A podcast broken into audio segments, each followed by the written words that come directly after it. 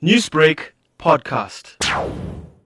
The state enlisted 40,000 health workers after three of its residents were found infected. Kerala Health Minister KK Shailaja said she would do all it takes to cheat the deadly virus. We declared this coronavirus issue as state calamity and we are calling back all the health officials and all the workers back from leave and we are making all these measures more stringent manner to prevent the coronavirus contamination or uh, transfer and to save the lives of people. The three had returned from the central Chinese city of Wuhan, where the virus was first detected in December, added state public health expert Vijay Sundaram. In the airport also, all the health team officials, they are screening the, all the patients traveling from China and other countries which is affected now coronavirus. And after that, anybody having symptoms like fever, 101, 102 temperature and running nose and throat pain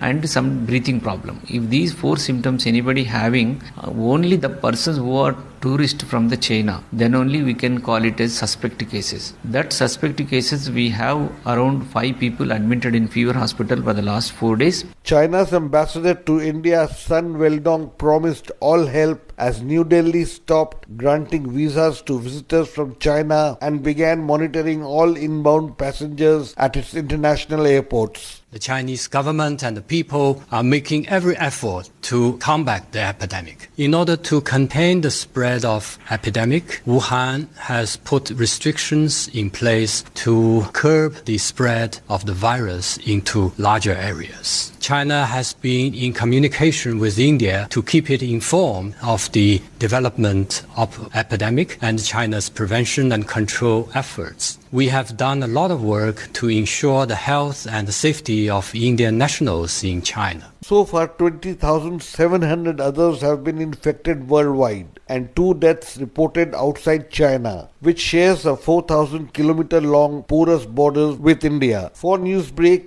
this is Rana Senn reporting from New Delhi.